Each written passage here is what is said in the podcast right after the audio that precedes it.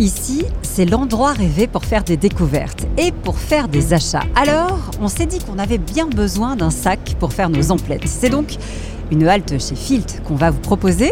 Ça ne vous dit rien? Si, cherchez bien dans vos placards ou peut-être euh, dans celui de vos grands-mères. Ce filet à provisions a littéralement traversé le temps parce qu'il est né, figurez-vous, en 1860 en Normandie. Bonjour Catherine Cousin. Bonjour. Merci d'être avec nous. Vous êtes directrice générale de Filt. C'est une vieille histoire qu'on va raconter ensemble. 161 ans que Filt est dans nos vies. Je dis dans nos vies parce que sans le savoir en fait. Hein, on vous connaît. Euh, je parlais du filet de nos grands-mères, c'était vous. Les sacs à pommes de terre qu'on connaît aussi, c'est vous. Et on va voir que ce savoir-faire finalement, vous le décrivez de nombreuses manières. Euh, ça signifie que quand on a une entreprise comme ça qui a résisté au temps, il faut euh, savoir s'adapter, j'imagine. Sans cesse. Sans cesse. C'est euh, à la fois s'adapter. Euh, j'ai toujours le sentiment un peu de diriger cette entreprise avec une forme d'instinct de survie puisque euh, j'ai choisi avec mon mari de, partir dans le textile et euh, on n'a pas forcément choisi une, voie très facile. Et euh, donc il faut tout le temps qu'on ait un train d'avance, il faut tout le temps qu'on ait un, nouveau regard sur notre métier et chaque matin on remet en cause ce qu'on a fait la veille et rien n'est jamais acquis. mais en même temps on a un petit peu de pression quand même parce qu'il y a quelques centaines de personnes qui ont travaillé depuis 1860 dans la compagnie pour qu'aujourd'hui on soit, cette entreprise existe toujours. Donc, euh, c'est oui, ça met un petit peu de pression. Bah, vous dites textile, alors c'est important parce que euh, avant de revenir à l'histoire de, ce sac et hmm. l'histoire de Filt, ça fait partie du textile Filt. Le matériau, c'est quoi? C'est notre point de départ, c'est la bobine de fil. Ouais, tout simplement. Tout simplement. Et on tricote la bobine de fil. on en tricote parfois 3 400 en même temps pour arriver à fabriquer le filet. Euh, et, ensuite, on fait l'assemblage euh, du filet, euh, ou parfois on les vend au kilomètre comme ça, selon, la, destination du produit. Alors racontez-moi, comment est née l'idée de ce sac? Qui décide un beau jour de créer ce fameux filet à provision en réalité, c'est juste, euh, au départ, euh, c'est une fonctionnalité. C'est le sac, à pommes de terre et on lui met des poignées pour que ce soit plus pratique. À l'époque, même au, tout départ de l'entreprise, euh, ils filaient même eux-mêmes leur fil avec le chanvre qui était cultivé en Normandie. Donc c'était vraiment, vraiment totalement manuel. ensuite, début 1900-1910, c'est la révolution industrielle. Et là, ce sont les fondateurs de l'entreprise réellement qui industrialisent la fabrication et ils arrivent, avant c'était dans la campagne normande, et là ils, arrivent avec leur machine de tricotage à Caen. Parce qu'à Caen, il y a l'électricité, il y a les trains, euh, il, y a, euh, il, y a, les moyens de communication. Et euh, ils, développent vraiment beaucoup l'entreprise à ce moment-là. Quand on a mécanisé ce fameux procédé, mm. ça ouvre évidemment à l'époque hein, déjà de, très belles perspectives mm. pour l'entreprise y compris, et ça on le sait peut-être un peu moins, à l'international. Alors Déjà. ça c'est quelque chose d'extraordinaire. Alors l'entreprise a toujours été euh, active dans différents domaines d'activité. C'était pas que le filet à provision, il faisait aussi pour le, un peu le nautisme, l'équitation. Enfin, il y avait déjà euh, des filets pour plein de domaines d'activité. Mais par contre, euh, moi je suis totalement admirative parce que dès 1925, on sait que l'entreprise exportait.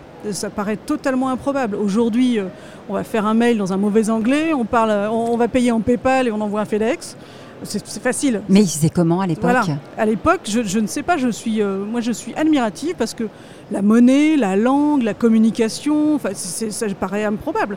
Mais parce qu'ils avaient un savoir-faire vraiment spécifique, euh, ils étaient connus pour ce savoir-faire et euh, donc ils exportaient en Suisse, en Espagne. on a retrouvé des telex d'un client à Copenhague et je, je, suis admirative complète. Alors pendant la Seconde Guerre mondiale, euh, là l'entreprise va être bombardée, l'atelier est totalement détruit, il faut reconstruire, tout redémarrer. Euh, depuis, euh, j'ai envie de dire, les, choses se sont enchaînées. Hein. Vous êtes allé de, victoire en victoire, mais ça, mm. ça reste une, période ça compliquée. Reste, oui, ça reste vraiment marqué. J'ai une photo que je garde vraiment précieusement où euh, on voit l'équipe euh, avec ces hommes qui ont les manches retroussées, les bras en l'air et, qui sont en train de reconstruire, euh, qui font de la maçonnerie, et c'est l'équipe de l'époque. Les ouvriers de l'époque. Les ouvriers de l'époque qui reconstruisent à nouveau l'entreprise. Cette image a une énergie que, j'adore, et franchement, bon bah oui, Covid, c'est pas drôle. Bah, on rebondit forcément parce que quand on regarde cette photo, on se dit bah, eux ils ont vécu autre chose. On n'a pas le droit de faiblir. Euh, vous avez encore des gens qui ont la mémoire, vous en avez connu des gens qui ont la mémoire de ça, euh, de, cette période de, la Seconde Guerre mondiale euh Des gens directement non, mais j'ai un discours, le discours d'inauguration qui date de 1948, quand ils inaugurent à nouveau le nouveau bâtiment. Et ce discours est vraiment très poignant. Et euh, parce qu'il voilà, il, explique à quel point il est, euh, il est bouleversé parce que certains membres de l'équipe sont morts pendant les bombardements. Euh, et, il est aussi touché de voir à quel point l'équipe l'a aidé et l'a soutenu pour construire à nouveau l'entreprise. Et ce, discours est vraiment bouleversant. Il retrace un bout de l'histoire aussi. C'est comme ça qu'on a pu retrouver et, comprendre à nouveau le, comment l'histoire s'était enchaînée. Et je, alors, à chaque fois qu'on reçoit quelqu'un de nouveau dans l'équipe, je fournis un livret d'accueil avec qui on est, nos objectifs et tout ça, euh, nos valeurs et tout ça. Mais j'ajoute ce discours et j'ajoute la photocopie du discours tapé à la main avec les petites ratures, les annotations et tout ça, pour que chacun comprenne vraiment bien euh, de où on vient, ce qu'on a vécu, ce que l'entreprise a vécu et qu'on doit être fort de ça. Et quand on le lit, on se rend compte que, eh bien, en fait, euh, l'atmosphère est toujours la même, l'esprit est toujours le même, et il y a toujours cette volonté de, et cette énergie, en fait. C'est assez, euh, c'est assez touchant. Quand on entend ça, on a forcément envie de vous dire, vous êtes made in Normandie, vraiment, 100%. Vous n'avez jamais, jamais, jamais eu l'intention ou l'envie peut-être euh, d'aller produire ailleurs? Jamais une seule fois. mon mari et moi, puisque nous dirigeons tous les deux l'entreprise, on se lève tous les matins depuis 20 ans pour maintenir un savoir-faire textile en France.